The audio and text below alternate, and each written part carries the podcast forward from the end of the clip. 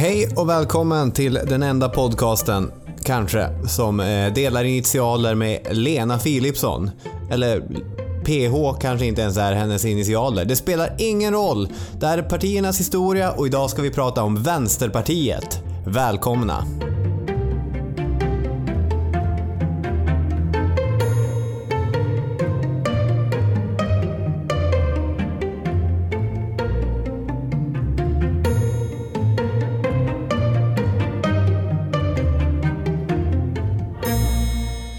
Jajamän, välkomna. Jag heter Daniel Hermansson och du heter Robin Olofsson. Stämmer. Och vi eh, bedriver Historiepodden, en annan podd än den här podden. Just det. Vid sidan av. Och då tänkte vi att lite partipolitik, historia är ju intressant nu i valtider. Så då gör vi en eh, podd om partiernas historia med här. Jajamän, och i varje avsnitt så går vi igenom ett antal punkter. Vi berättar när och varför partiet grundades.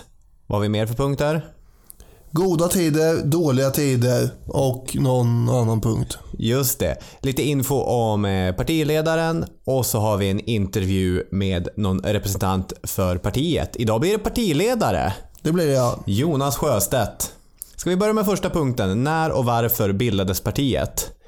Om vi inte drar hela den bakgrund för arbetarrörelsen som vi gjorde när vi pratade om Socialdemokraterna så kan vi istället slå fast att 1917 infann sig situationen i Sverige som hade infunnit sig eller skulle infinna sig i många andra länder. Det socialdemokratiska partiet splittras. Den mer radikala oppositionen inom partiet, bland annat representerat av ungdomsförbundet, eller om vi ska välja en person, kanske Seth Höglund, eh, som dessutom, han satt fängslad för förräderi för andra gången 1917. Hade skrivit antimilitära skrifter. Den delen av partiet kom att ställas mot själva partiet, Hjalmar Branting och gänget och fick ett ultimatum gällande lojalitet ställt till sig. Och när man lite utmanande förklarade sig beredda att ställa sig bakom programmet men inte bakom partiledningen så blev man helt enkelt uteslutna ur Socialdemokratiska arbetarpartiet. Eh, utöver Branting inom sossarna så hade denna hårda linje representerats av till exempel Per Albin Hansson och Gustav Möller, två av socialdemokratins framtidsnamn. Branting hade gått upp i talarstolen i Folkets hus och sagt citat Partiet vill ingens samvete tvinga, men ett parti som vill framåt och nå sitt mål måste kräva respekt för sina beslut. Därför den 13 maj 1917 bildas SSV, Sveriges socialdemokratiska vänsterparti. De tar med sig 15 socialdemokratiska riksdagsledamöter och inom partiet finns kända namn som Kata Dahlström och Carl Lindhagen. Mm.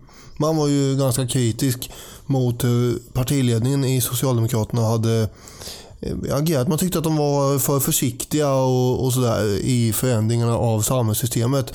Man skulle hålla på med massa reformer och parlamentarism och det gick för långsamt tyckte man. Man får ju komma ihåg att det här är 1917 Eh, och eh, 1917 är inte vilket år som helst utan ute i Europa så har vi ett världskrig som mullrar. Och eh, i Ryssland har det gjorts revolution. Mm, det också. hemma i Sverige är det akut brist på livsmedel och det börjar pyra eh, i en och annan vrå och sådär. Kravaller och demonstrationer är eh, på så att säga tapeten överallt här. Just det, vi har en längre period av strejker, lockouter, oreda på arbetsmarknaden. Zäta Höglund tänkte väl att, han, eh, eller att man kunde använda de här hungerprotesterna och rida på dem för att göra någon form av revolution här också i Sverige. Men Socialdemokraterna behåller ju greppet får man säga om arbetarnas förtroende eh, tillsammans med fackföreningsrörelsen. SSV som är den första eh, partibenämningen av flera på det här partiet eh, fick eh, 8,1% i valet 1917 men sen svalnade det här stödet. 1919 är man med och bildar Komintern, den kommunistiska internationalen. En slags sammanslutning av alla världens kommunistpartier som utgör då eh, delar i ett världsparti kan man säga som förbereder världsrevolution. Och för den som inte förstår vad jag säger när jag säger Komintern så eh, kanske man också kan uttala det Komintern. Ja, det är det som, som, jag, som jag är van att säga. Men det, det är nog flera varianter som fungerar. Mm. Efter, alltså kommunismen är ju en ideologi som inte känner några nationsgränser. Proletärer i alla länder förenar eder, som det stod i Karl Marx kommunistiska eh, manifest. Det var inte eh, proletärer i ett land förenade er. Utan Nej, det var ju klasslojalitet snarare. Problemet är ju att största delen av Komintern, mm. eh, eller Komintern, eller Komintern utgörs ju av det nybildade Sovjetunionens kommunistparti. Ja, oh ja. Som får total dominans i Komintern intern. Ja, det skulle ju vara som du sa ett världsparti men i realiteten är det ju helt styrt av den sovjetiska. Och 1921 så byter då eh, SSV namn till SKP också, Sveriges kommunistiska parti och därmed har vi ju redogjort för bildningsprocessen kan man väl säga, eller? Precis. När jag pratade med Jonas Sjöstedt, vilket ni får lyssna på senare, så lyfte han tiden direkt efter splittringen som på ett sätt den bästa tiden och en otroligt spännande tid. Det man får säga att det ganska snabbt kapsejsade. SSVs enda egentliga förenande länk var att alla var mot den socialdemokratiska partiledningen. Men vissa var antimilitära allmänfrihetliga socialister. Andra förespråkade stenhård liksom, bolsjevism, Lenin-style. Så när välröken hade lagt sig så återvände ju många av dem, inte bolsjevikerna då kanske, de återvände ju hem till Socialdemokraterna. Till och med Zäta Höglund återvände till Socialdemokraterna efter att under en kort period ha försökt driva eh, ett eget socialistiskt parti efter SSV. Så det här första, de här första åren är ju ganska intressanta men också ganska kaotiska och mm. saknar ju en tydlig röd linje skulle jag vilja påstå. Ja. SSV splittras 1921 och då blir det SKP som är då andra partibeteckningen, Sveriges kommunistiska parti. Och i och med det så accepterade man ju Kominterns program och underordnade sig det här världspartiet inom parentes Sovjetunionens kommunistparti rakt igenom. Då kommer vi in på nästa punkt på dagordningen. Mm. Dåliga tider. Ja. Här har jag grejer som man skulle kunna diskutera. Mm. Eller åtminstone ta upp. Ja, precis. Det, jag tänker att vi får väl börja i princip där vi slutade nu med att eh, de blir ett Sovjetstyrt parti. Vi kommer inte ta upp alla de här på en gång nu men partisplittringarna är ju en, eh, ja får man väl säga, negativ sak för partiet. Mm. 1924 eh, så blir Zäta Höglund arg på något och bryter sig ur partiet tillsammans med några andra och bildar ett eget kommunistparti. Eh, när Socialdemokraterna eh, och deras ledare då Hjalmar Branting dör 1926 så hoppar Höglund tillbaka till S igen som du sa. Mm. Men fortsätter vara kommunist. 1929 kommer den stora eh, splittringen i det här lilla partiet i två delar. Eh, ett en av eh, delarna är trogen Komintern, Komintern mm. eh, och ett eh, fick inte vara med i Komintern helt enkelt. Och för enkelhetens skull så hette båda SKP. Yeah. Eller kanske snarare för svårighetens skull.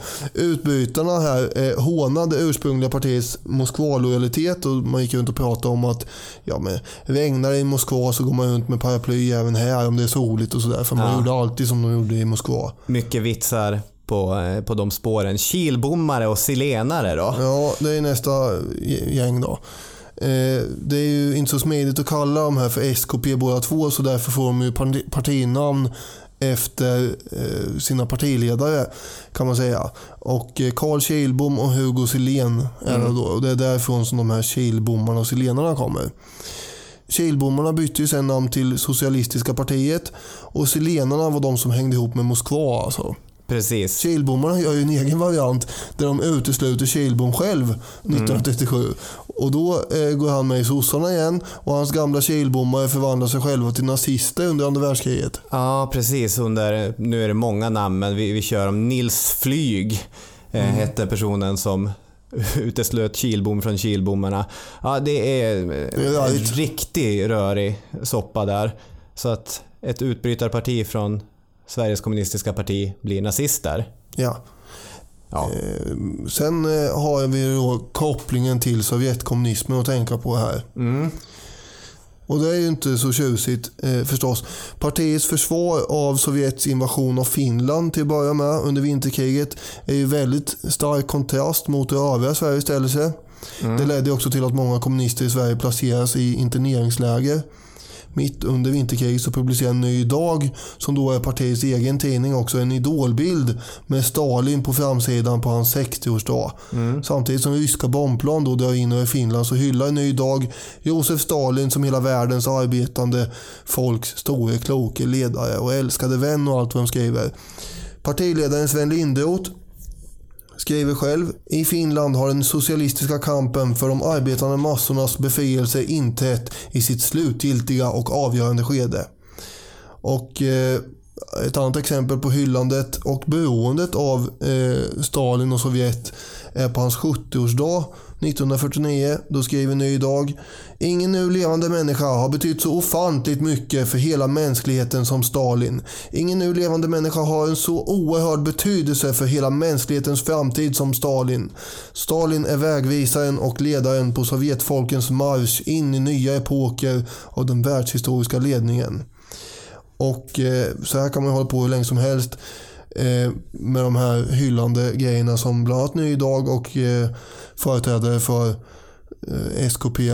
Ja, och, och hela tiden så är det också det här att i början särskilt av kriget eftersom Sovjet hade den här icke-angreppspakten med Tyskland Just det, för det här tänkte jag också att det är ju den stora symbolen för hur blint trogen man måste vara mot Sovjetkommunismen. Mm. Det är ju Sven Linderoth till exempel tyckte ju att det var jobbigt att hamna i samma båt, inte som Stalin, men i samma båt som nazisterna, fascisterna, för de skulle vara huvudfienden. Men så länge Molotov-Ribbentrop-pakten finns så, så måste man vara trogen mot det. Och att Hitler anföll Polen, det var Polens eget fel enligt partiet i enlighet med den här anti angreppspakten. Då. Och att Norge ockuperades av Nazityskland var inte heller Hitlers fel enligt partiet. Istället var allt Englands fel. För det var ju England som hade lagt ut mineringar i norska farvatten dagen före Tysklands invasion. För att, det hade man gjort för att stoppa järnmalmsexport från Sverige. När alla andra insåg egentligen att en operation som innebär att man invaderar två länder, det vill säga Danmark och Norge, från Tysklands sida, den behöver längre planering än en dag. Så vägrar man att gå med på det på SKP. Utan eh, nu idag, de menar väldigt tydligt på att nej, det här är Englands fel. Eh, att de hade brutit då Norges neutralitet och, och sen eh, samma dag eller dagen efter så kom det en reaktion från Hitlers sida. Då. Och man skrev att det här var ett oerhört övergrepp, en direkt provokation av västmakterna för att driva Nordens stater i krig. Man eh, hyllade ju inte Nazitysklands invasion. Och, eh, det här, så långt gick man inte. Eh, men man slätade ju över och rättfärdiga Tysklands ockupation av Danmark och Norge. Och när Sovjet däremot sen drar igång med sina invasioner Eh, då vet jublet nästan inga gränser. Stalin har ju då tvingat in de baltiska staterna i sådana här biståndspakter som man eh, sen då anser att de har brutit mot och det motiverar de här invasionerna. Eh, Ny Dag skriver 26 juni 1940 under den mäktiga Röda arméns beskydd kan de nu i fred och frihet bygga upp det fria, på folkets vilja grundade samhälle som västmakternas kapitalister och Tysklands socialdemokrater för ett tjugotal år sedan med väpnat våld förhindrade dem att skapa. Och då pratar man ju om de baltiska staterna här. Bara i Estland så avrättar man ju 1950 politiker omgående nästan, industriägare, och militärer och sådär. Det här är ju sånt som Sånt som motsäger SKPs versioner av både Stalin och kommunistiska övergrepp betecknar man ju som ren och skär västlig eh, kapitalistisk propaganda bara. Man är ju som du säger väldigt blind här inför eh, varianter av verkligheten. Jo, absolut. Och det som är signifikant för den här perioden är att man har inte kontroll över sitt eget parti. Man har inte kontroll över vilka som ska uteslutas eller hur man ska resonera över grejer. Utan det är Sovjet som har Ja, för det är det som är grejen här. Om man tycker att, ja men nu vänta här nu, det skulle handla om det här partiets eh, historia i Sverige. Eh, och varför pratar de om utrikespolitik hela tiden då? Det är för att det är väldigt Eh, det går inte att prata om den här perioden utan att, tänka på Sovjetunionens kommunistiska parti. För de är extremt intimt bundna och styrda från Moskva ända fram till 1960-talet. I princip allt som partiet gör eller tycker hänger ihop med vilket förhållningssätt som man har till den här saken i det sovjetiska kommunistpartiet. Ju. Sen är det lite tråkigt att det, det, blir det man måste prata om under den här perioden, under bad times. Sven Lindroth till exempel är en ganska intressant eh, person och som statarson så är inte den typiska, eh, vad ska man säga, politikern som vi har i, i svensk politik. Ja, det fanns ju Gunnar Sträng var statarson också men eh, det finns ju ett riktigt arv från svensk arbetarrörelse i många av de här ledarna men blindheten mot och kontrollen av Sovjet innebär att det måste bli the bad times. Det finns ingen som kan argumentera mot det. Vi har några andra eh, punkter under den här perioden, under den här rubriken med. Eh, man får ett kort uppsving i väljarstödet eh, under slutet av andra världskriget. Då är ju Sovjet för det första allierat med västmakterna och eh, sådär. De håller på att vinna kriget och, och, så. Så då går det bra i valet 1944. Men efter det så är partiet väldigt isolerat i svensk politik under hela efterkrigstiden. Ja, det blir ju ett kallt krig. Mm.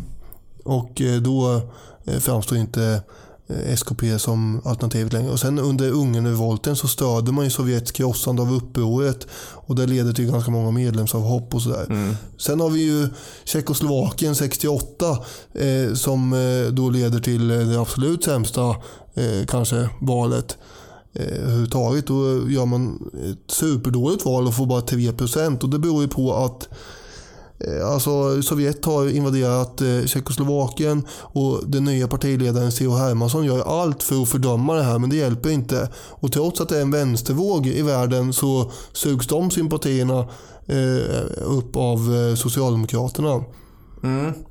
Och istället så kritiseras ju då också Vänsterpartiet eller SKP från vänster. Ja, precis. för, för med Maoister och stalinister och alla möjliga. Ja, och trotskister och det är ju, vänstern är ju inte en enad rörelse. Alltså är man... Nej, det är det som är det dåliga för dem här. Ja, precis. Sen har vi ju då alla ambitioner från enskilda medlemmar att partiet borde göra någon form av egen analys av situationen under eh, öststatsdiktaturernas eh, tid. Det vill säga alltså från det att man byter sen med Sovjetunionen på 1960-talet och framåt så så man gör ändå ingen vettig analys av att det här är diktaturer sådär från partiets håll. Vid partikongressen 1981 föreslog ju eh, en grupp medlemmar av partiet att nu eh, så ska vi upphöra med de här broderliga förbindelserna med öststatsregimerna. Men det förslaget röstades ner med 75% och partistyrelsen vägrar att se på de här öststaterna som partidiktaturer.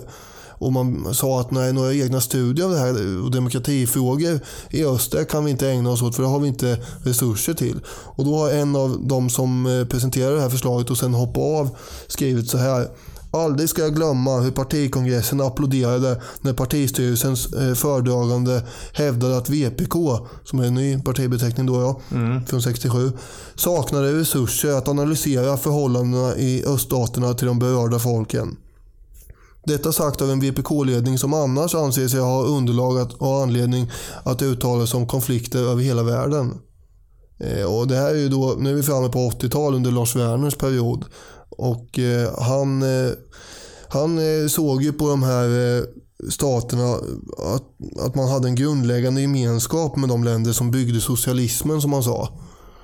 Eh, och det är länder som har diktatorer som Brezhnev, Honecker, Ceausescu och Kim Il-Sung vill jag påpeka. Mm, precis, jag tänkte snacka mer om Lars Werner mm. Eh, vad det lider. Men, men, absolut, från 1964, lite grann beroende på vilken historieskrivning man läser, men då börjar ju ett, ett, långsamt, eh, ett långsamt förväl, som Mauro Scocco skulle, skulle kalla det, med med Sovjetunionen. Där börjar en viss självständighet infinna sig även om, jag vet inte, moderna representanter brukar ju säga det skedde inte nog, det skedde inte nog starkt men från mitten av 60-talet så, så finns det ju mer självständighet. Ehm, det som är intressant om man ska komma in på, på Lars Werner, vi har ju våra vi har i vår andra podcast, Historiepodden, ibland hamnat i det läget att vi suttit och tittat igenom gamla partiledarutfrågningar. Mm. Och ofta så sitter ju Lars Werner där. Ja, jo. Mellan 1975 och 1930, nej inte 33, 1993 så satt ju Lars Werner där. Och när jag sett de gamla programmen tycker jag ofta att Werners retorik låter äldre än många andras. Eh, inte för att man ska väl inte påstå att Ola Ullsten eller Gösta Bohman att, precis, att de är så jäkla hippa heller. Eh, men det är, det är storfinansen som är den ständiga återkommande åtalspunkten som eh, Lars Werner kommer med. Vilket inte såklart är konstigt ur ett eh, vänsterperspektiv men det är en glosa man sällan hör eh, nu för tiden. C.H. Hermansson har sin plats i Vänsterpartiets egna historieskrivning som eh, den store reformatorn. Eh, Gudrun Schyman har vi levt med i med och motgång under mitt och ditt eh, liv. Vi är ju bägge födda på 80-talet. Eh, men Lars Werner, så här, innan, jag hade ganska dåligt grepp på vem var han egentligen? Ny säsong av Robinson på TV4 Play. Hetta, storm, hunger. Det har hela tiden varit en kamp. Nu är det blod och tårar. Fan händer just det. Det är detta inte okej. Robinson 2024, nu fucking kör vi! Streama söndag på TV4 Play. Ett poddtips från Podplay. I fallen jag aldrig glömmer djupdyker Hasse Aro i arbetet bakom några av Sveriges mest uppseendeväckande brottsutredningar.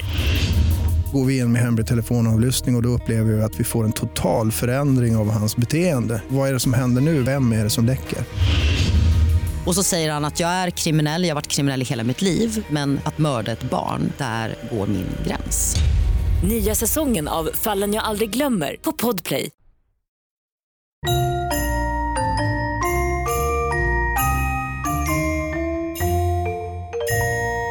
Jag snubblade över en fokusartikel av Anders Jonsson om Lars Werner. Jag tänkte bara dra några korta grejer som, jag kom, som stod i den artikeln helt enkelt. Eh, på ett sätt så är han den klassiska svenska vänsterledaren. Pappar Hjalmar var själv medlem i kommunisterna och en ofta återkommande berättelse från Werner själv att han som barn satt i knät på Sven Linderoth som i sin tur hade varit partiordförande i 20 års tid och att det var någon sorts, vad ska man säga, eh, historisk kontinuitet i det. Werner var i grunden murare och man kan säga att han var en representant för den typ av partiledare som inte längre skulle flyga eh, i, i dagens mm. medielogik, eller i dagens partikultur överhuvudtaget. Dels kunde han frifräsa i partiledarutfrågningar går rakt emot det egna partiprogrammet. Det är ju ändå lite frejdigt. ja, det, tänk, det sker väl mer sällan nu? Ja, extremt sällan tror jag tyvärr. Det, man vill ju ha lite mer spontanitet. Ja, har vi sagt så? Nej, jag vet inte. Eh, framförallt är det ju relationen till de här icke-demokratiska vänsterregimerna som du var inne på man tänker på. Den östtyska ambassadören Wolfgang Kieswetter och Werner var goda vänner och i ett uppmärksammat Uppdrag granskning som sändes 2004 eller så, så eh, förekom information om att Lars Werner var bastade på ambassaden. Men det är mycket bastande och drickande här. Ja, eller att han precis, han tiggde sprit inför sin 40-årsfest. Eh, och partiet det får man säga är nästan det klassiska svenska politiska exemplet på dålig timing. Partiet gratulerade DDR på 40-årsdagen månader innan muren föll för decennier av, av lyckat styre. Eh, det skulle såklart inte flyga idag och det ligger ju fortfarande partiet i fatet. Det är egentligen hans politiska arv om man tycker att svensk vänsterrörelse som har splittrats i så många olika konstellationer, att det har splittrats nog. Du, du lyfter ju själv fram det här att den, den ständiga splittringen som en av det som talar mot dem. Men vänstern var ju under den här epoken, får man säga, ett parti med en enorm intern splittring. Kanske borde de ha splittrats fler gånger. Eh, för när man börjar röra sig mot ett mer allmän socialistiskt, eh, mer fritt Eh, alternativ, då blickar man ju på situationen i Danmark och i Norge. Mm. Men skillnaden där var att man hade inte samma arv, man hade inte samma koppling till Sovjet och man hade inte samma koppling till de här regimerna. I Lars Werners eh, vänsterparti så sitter, vad ska man säga, mer liberala socialister och stenhårda Sovjetkommunister i ett och samma parti. Mm. Vilket inte var situationen i många andra länder. Jonsson skriver att Lars Werner kommer framförallt att minnas för att han valde att inte välja väg. Mm. Att man bara liksom tuffade vidare. Mm. Samtidigt under Werners ledarskap, om man ska börja komma in på eh, goda tider, så fick Vänsterpartiet som 1990 spolade Vänsterpartiet kommunisterna och bara blev Vänsterpartiet det hade man kanske inte så mycket val i och för sig i och med att vi stod inför ett Sovjetunionen som snart inte skulle finnas längre. Nej, det var, det var nog läge. Mm, Man blir faktiskt en del av det parlamentariska underlaget på allvar. Valet 1982, som det finns ett helt avsnitt om av historiepodden. Pausa och gå in och lyssna på det vet jag. Där vann Socialdemokraterna regeringsmakten för första gången på tre val. Men man behövde VPK med i sitt underlag för att man skulle kunna ta tillbaka makten. Så har det varit ganska ofta. Jo, och i regel så har man ju inte behövt ge så mycket eftergifter till vänstern. verkligen inte. För de har ju hamnat i det läget att antingen så släpper vi fram Socialdemokraterna eller så... Släpper vi fram kapitalisterna. Ja, precis. Vilket också har gett till mycket, vad ska man säga, intern kritik. Men den här gången då, 82, vallöftena som Palme hade kommit med, de skulle finansieras med hjälp av höjd moms. Framförallt höjd moms på vissa eh, livsmedel. Och det här ledde till att vänstern hotade att sänka regeringen. Mat var för dyrt redan som det var ansåg man. Och man hotade med att tvinga fram ett nyval. Och som jag har förstått det här så fördes inga förhandlingar bakom lyckta dörrar. Utan vad som hände var att Palme och Werner gjorde upp om det i talarstolen. Det är ju ganska uppseendeväckande. Den ena går upp, den andra går upp och kompromissen blir sänkta mjölkpriser genom subventioner. Det här skulle jag eh, ha väldigt svårt att se hända idag. Bara, Jaha, säger du det? Ja, nej men eh, okej, vi gör så här med det och sen kommer vi överens och bildar en regering då. Ja, ja. Ja. Och så stödjer du det. Precis. Absolut, bara liksom ta bort momsen här. Ja, så Jonsson skriver i sin artikel att efter, efter den eh, riksdagssammankomsten så var det ingen journalist som gick och tog en kaffe när Werner gick upp i talarstolen längre. Där Nej. kunde det hända grejer. Och Per T. Olsson skriver i sin bok om svensk politik att det här är typ av trendbrott. Vänstern var inte längre bara passivt stöd till socialdemokratiska minoritetsregeringar. Och 1990 som är också med och fäller en socialdemokratisk regering, den gången mot bakgrund till strejkrättigheter. Nu var det Ingvar Carlsson som hade ställt sin regeringsmakt på spel. Eh, antingen får jag stöd för det här eller så, så blir det ingen, ingen mer regering. Men att man från 82 och framåt börjar brösta upp sig i relationen till Socialdemokraterna. Vilket, eh, jag menar, många kanske skulle lyfta fram de senaste fyra åren som en av Vänsterpartiets bästa perioder eftersom man fått sitta med i budgetförhandlingar och fått igenom förslag. Ja, det är faktiskt rent, eh, när man ser det så, rent faktiskt vad man får igenom och vilket inflytande man har så är det den eh, period de har haft mest inflytande tror jag. Mm.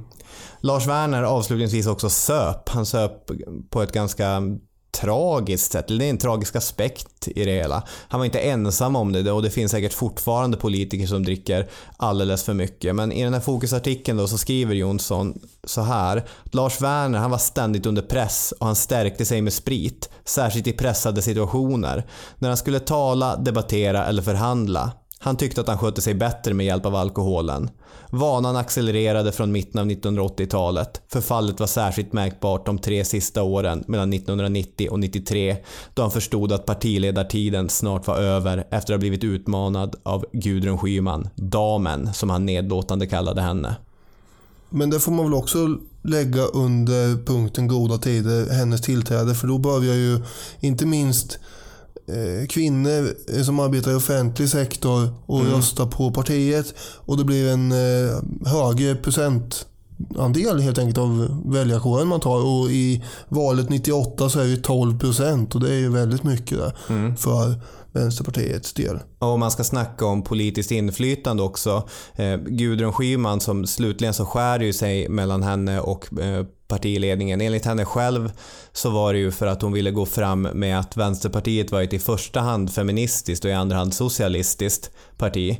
Vilket man inte riktigt var beredd på att det skulle vara i, i omvänd ordning. Men, men feministiska frågor efter de här starka valen, framförallt valet 1998, det är ju inget parti som inte har råd att eh, ta det på allvar. Den sista partikongressen som hon eh, är partiledare på också, den eh, präglas ju också av eh, den här eh, diskussionen om eh, ja, förhållandet till eh, ideologin kommunism och sånt där.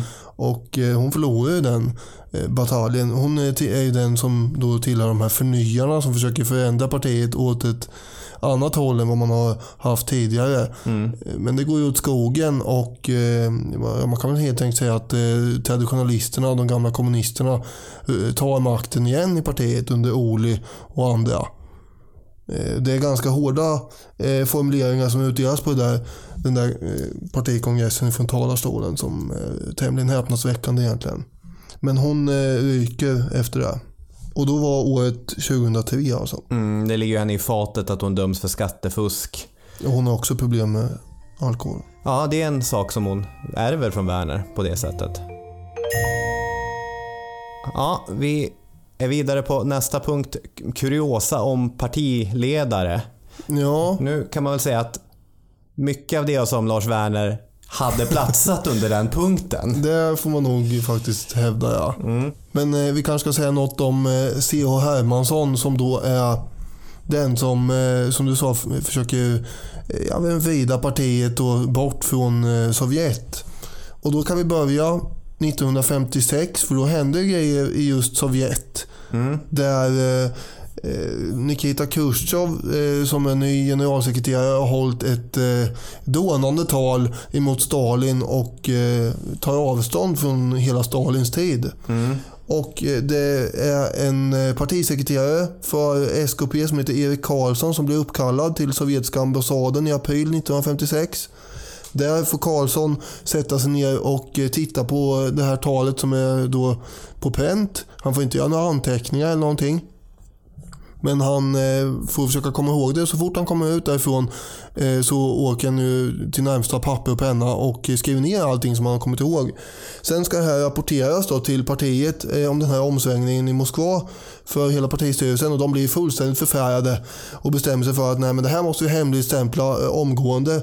Partiledaren då heter Hagberg och han beskrev allt det här som en förbannat otäck historia. Vad håller de på med där borta i Moskva? Eh, Den enda som tyckte att det var rätt att berätta det här för eh, medlemmarna, det var en herre som heter C.H. Hermansson. Och eh, han kommer då sen vara den som blir partiledare 64 och Kjell Albin Abrahamsson eh, som då har skrivit böcker, han eh, är ju tendentiös eh, får man väl påpeka. Han röstar inte på Vänsterpartiet. Nej. Eh, Men han eh, beskriver då eh, C.H. Hermansson som en person som är småmysig jämfört med de tidigare betongkommunisterna. Och apropå det du sa om med Lars Werner tidigare och eh, fikapauser när folk gick iväg. Eh, Det eh, hade man tydligen haft som sedvana att göra varje gång det gick upp en kommunist i talarstolen i riksdagen. Men eftersom Hermansson var så välformulerad, rapp och skicklig debattör så gick man inte nödvändigtvis på eh, fikarast i riksdagen längre när han gick upp i, i talarstolen. Göran Hägg har skrivit att Hermanssons massmediala charm kontrasterade starkt mot de föregående politikernas gråtrista hårdhet. Ja, Ja, det är apropå välformulerat. ja absolut. Det är välfunnet. Abrahamsson menar ju också att CH i och för sig var en slug och slagfärdig herre som eh, var Sveriges sista stora stalinist. Och sådär. Han var eh, han höll ju hårt den här linjen att till exempel Koreakriget det startades ju av Syd. Sydkorea alltså. Ända fram till alltså 1975 så menar han på att eh, kommunisterna var de som hade gjort rätt i eh, finska vinterkriget 39 och det är ganska sent att hävda det 1975. Eh, och eh, han tog ju tillbaka alla de här hyllningarna han hade eh, själv levererat till Stalin och sådär. Det skyllde han på ungdomligt oförstånd, Hermansson.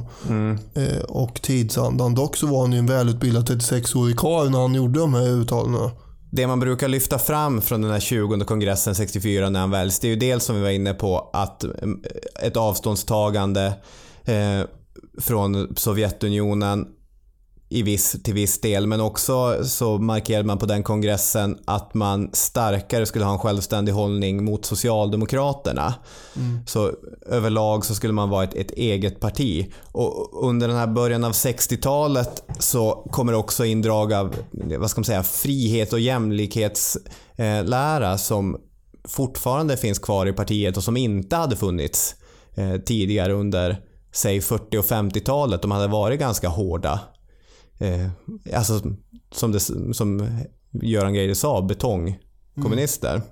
Man kan väl ändå inte ha ett avsnitt om Vänsterpartiets historia utan att påpeka eh, ett av de mest kända eh, uttalandena. Någon jävla ordning får det vara i ett parti. Mm, vilket sitter broderat eh, på Jonas Sjöstedts kontor Gör också. det det? Ja, det gör det. Jaha. Som en liten bonad ovanför en skrivbord. Grejen med det var ju att det var inte särskilt vanligt att stå och svära i talarstolar överhuvudtaget. Så det förstärker ju alltihop också. Men det där går med att tolka som någon form av eh, ja, men nästan desperation för att hålla ihop partiet som just då eh, var, dels som du var inne på, ganska splittrat och sen fanns det en massa andra olika små grupperingar runt omkring som gärna ville eh, ta på sig rollen som eh, det stora eh, Vänsterpartiet. Så, så han hade mycket att, att tänka på där och det var då han eh, drog till med det här. Någon jävla ordning får det vara. C.H. Hermansson. Vi går vidare till nästa punkt. Bollar över bollen till mig där jag står någonstans på Vänsterpartiets kansli. Okej, då har vi som genom teleportering förflyttat oss från studions tryggt vadderade väggar till den programpunkten där vi nyfiket gläntar på partiets egen dörr och skaffar oss ett insiderperspektiv. Och jag sitter här med Jonas Sjöstedt som är partiledare för Vänsterpartiet. Välkommen till podden. Tack så mycket. Tack för att vi och jag fick komma hit. Ja, vi brukar börja med att ställa en fråga eh, om historia är viktigt för partiet eh, och om eh, partiets historia påverkar eh, den riktning som partiet tar framåt helt enkelt. Är partiets historia viktigt för, för partiets nutid? Va, hur skulle du svara på en sån fråga? Nej, men jag tycker att det är viktigt därför att det finns ju lärdomar. Alltså det finns ju både positiva lärdomar och ett arv, men det finns också för mitt parti ganska grundläggande smärtsamma lärdomar att dra också av misstag i historien. Och jag tycker att det, det har betydelse. Och det kanske har särskilt stor betydelse eftersom vårt parti är så ungt i den meningen att de flesta medlemmar har varit med i två, tre år i partiet. Vi är ju ett parti som växer ganska kraftigt och har rätt unga medlemmar och så också. Så att jag tycker att det är viktigt att det finns en sorts koppling bakåt till de här både lärdomarna och till de positiva traditioner som finns. Och jag skulle lyfta fram några saker som jag tycker kommer tillbaka. Det ena är ju vänsterns historia har varit pådrivare för reformer. Det socialdemokratiska vänsterpartiet som bildades för drygt 100 år sedan, 1917, det kom ju ur rösträttsrörelsen kan man säga. Det första punkten när man träffades på kongress, det var allmän rösträtt. Och var pådrivare för åtta timmars arbetsdag och sen en rad sociala reformer. Men också många värderingsfrågor som, som att man skulle ha rätt till abort och, och kvinnans frigörelse och så småningom hbtq-kamp och annat också. Och där finns det ju, tror jag, i Vänsterpartiet en sorts Ja, man känner att en samhörighet med den liksom kravet. man ofta var först med att föreslå saker och var liksom en pådrivare. Sen var det ju också en lång period i partiets historia, från 20-talet fram till C.H. Hermansson blev ordförande, då partiet var ju lojalt med Sovjetsystemet så att säga. Och det var ju en man säger, stegvis och ganska smärtsam omprövning för partiet där man fick inse att man hade gjort helt avgörande fel i den lojaliteten. Och ur det så drog man ett antal slutsatser om demokratins överordnade betydelse, om att inte följa vad andra partier och länder säger, om pluralismen i samhället och sånt där också. Som om man läser vårt program och sådär också, som är, ska jag säga, levande i partiets historia. Ungefär samtidigt med den liksom, omprövningsprocessen så breddades också partiet från att bara vara ett socialistiskt parti till att bli ett feministiskt och ett grönt parti också. Och den kan man säga fleridentiteten av att vara både vänster, gröna och feminister, den finns ju kvar fortfarande. Man kan säga att jämlikheten går som en röd tråd. Så det finns en, en dubbel historia. Omprövningar, men också stolthet över att ha varit pådrivare mycket av det bästa i det svenska samhället. Mm, just det. Eh, de här äh, nyanslutna medlemmarna, alltså två, tre år, de flesta har varit med. Om de ställer en fråga om, om partiets historia, säger du då att ja, men det är hela arbetarrörelsen eller ska man börja titta 1917 eller är det 1964 med, med C.H. Hermansson och den, den splittringen? Är det, är det där man, man börjar eller tar vi med oss allting? Nej, vi firade ju 100-årsjubileum för något år sedan. Vi tog med allting och för mig var det viktigt. Därför att jag tror att man, annars skulle man säga att det där är någonting gammalt som vi inte har med att göra. Mm. Men det är en del av historien. Och jag tror att om man säger att man är klar med historien, då slutar man att lära av den. Då skjuter man liksom undan den. Och jag tycker att man på gott och på ont, på ont och på gott, måste liksom se det. Mm. Eh, ni är ju ett av de partierna där historien är mest levande eftersom många andra kan föra upp det. Allt från debatter, eh, ansikte mot ansikte eller i, i artiklar, ledarsidor som ofta lyfter och så. Eh, hur bemöter du när du får historiska argument kastade mot dig? Ja, så oftast är de ju ganska ytliga eller rent okunniga eller sådär. Det är sällan man stöter på någon kvalificerad kritik som kan någonting om partiet egentligen. Men jag, jag tycker det är så tydligt att det är två tillfällen då det sker. Mm. Det ena är när motståndaren är pressad och har slut på argument och vill komma åt den. Det kan ju vara att vi säger att det är, det är dåligt med det här vårdvalssystemet i Västernorrlands landsting. Då kan de dra säga, vill ni ha det som i Nordkorea? Mm. Och det, det är ungefär där en vänsterpartist känner att den här debatten har jag precis vunnit. Det är liksom, det är det gång gången går på något sätt. Mm. Det andra som har kommit de senaste åren, det är att vi används som ett argument för att normalisera Sverigedemokraterna. Det hade jag precis det jag tänkt ja. fråga om. Jag hörde Ebba Busch Thor säga det i Aftonbladets utfrågning om, om kan man prata med Sverigedemokraterna. Titta på Vänsterpartiet, det är ett parti som vi kan eh, som man i vissa frågor kan samtala med. Precis, och de, de, de i borgerligheten då som vill bygga makt på att göra sig beroende av Sverigedemokraterna. De har ju ett behov av att säga att Sverigedemokraterna är rätt okej. Okay. Mm.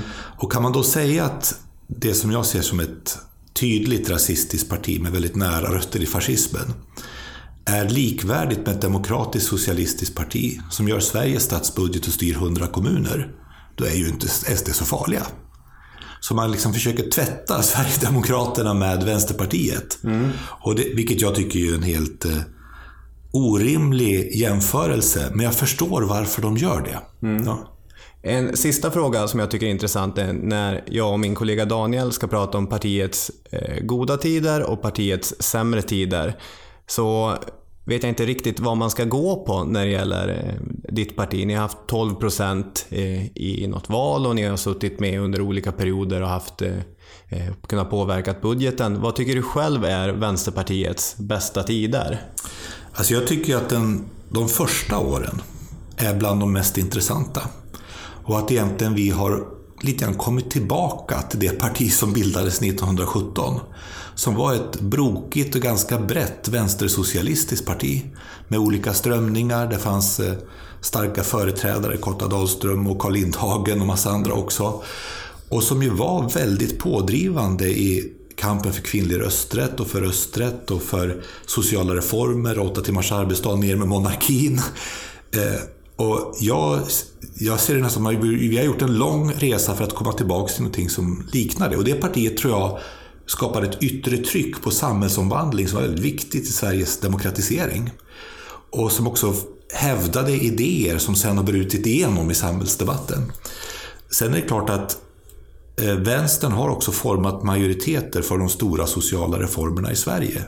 Även om Socialdemokraterna varit störst så har mm. man sällan varit majoritet. Mm. För att genomföra ATP så behövdes bägge partierna och när man har genomfört lagar om medbestämmande och semestrar så har ofta vänstern varit pådrivare.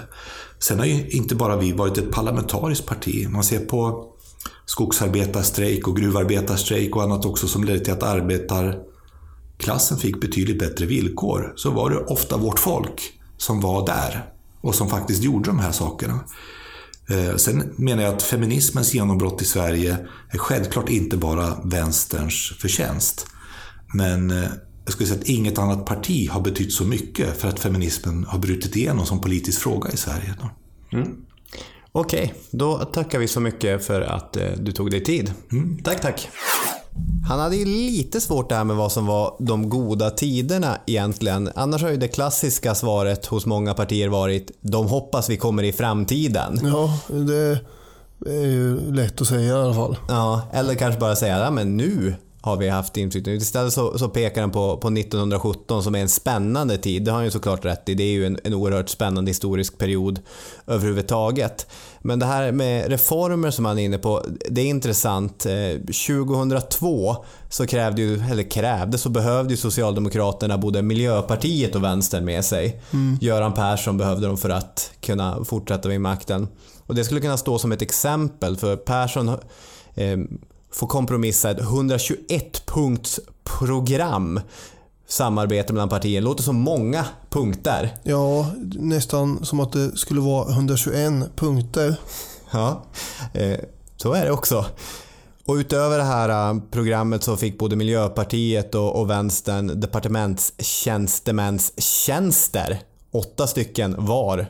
Minsann, minsann. Men man fick väldigt dåligt genomslag Eh, från vänsterns sida eh, med sina krav eller sina förslag. Det handlade om kortare arbetstid, det handlar om höjd skatt för vissa grupper höginkomsttagare och så vidare. Och de som gick igenom så, för att citera Nina Brevinge i Fokus, i slutändan var det ändå Socialdemokraterna som tog, tog åt sig äran för den politiken.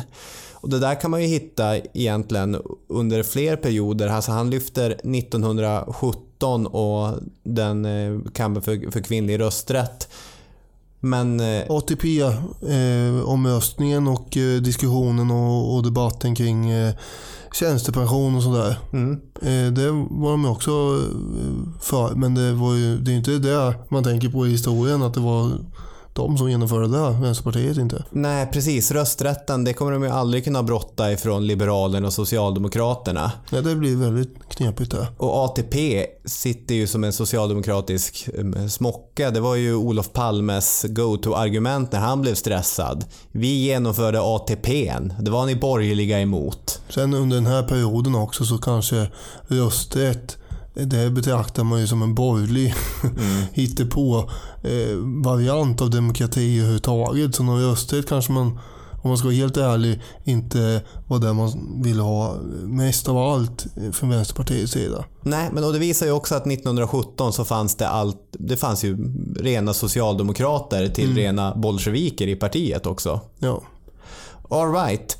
Där har vi någon sorts brokig historia om Vänsterpartiet. Ja, den är ju lite snurrig med många. Man brukar prata om eh, bokstavsvänstern också. Det är ju inte eh, Det blir många bokstavskombinationer om man ska dra hela harangen med vad man hetat och vad andra grupperingar också har hetat. Ja, vi har ju medvetet hållit ärrare och andra utanför. Ja, det är inte där. det här partiet heller riktigt. Nej, och det är nog många bokstavskombinationer som det är. Tack så mycket för idag. Hej då Daniel! Tack så mycket. Hej hej!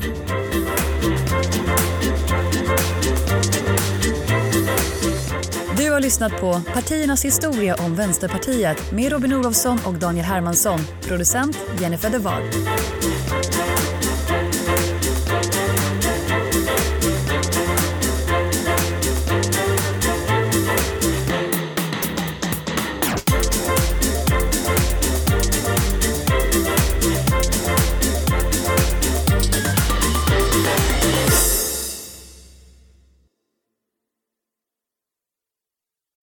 Ny säsong av Robinson på TV4 Play. Hetta, storm, hunger. Det har hela tiden varit en kamp. Nu är det blod och tårar. Fan händer just nu. Det. är Detta är inte okej. Robinson 2024, nu fucking kör vi! Streama söndag på TV4 Play.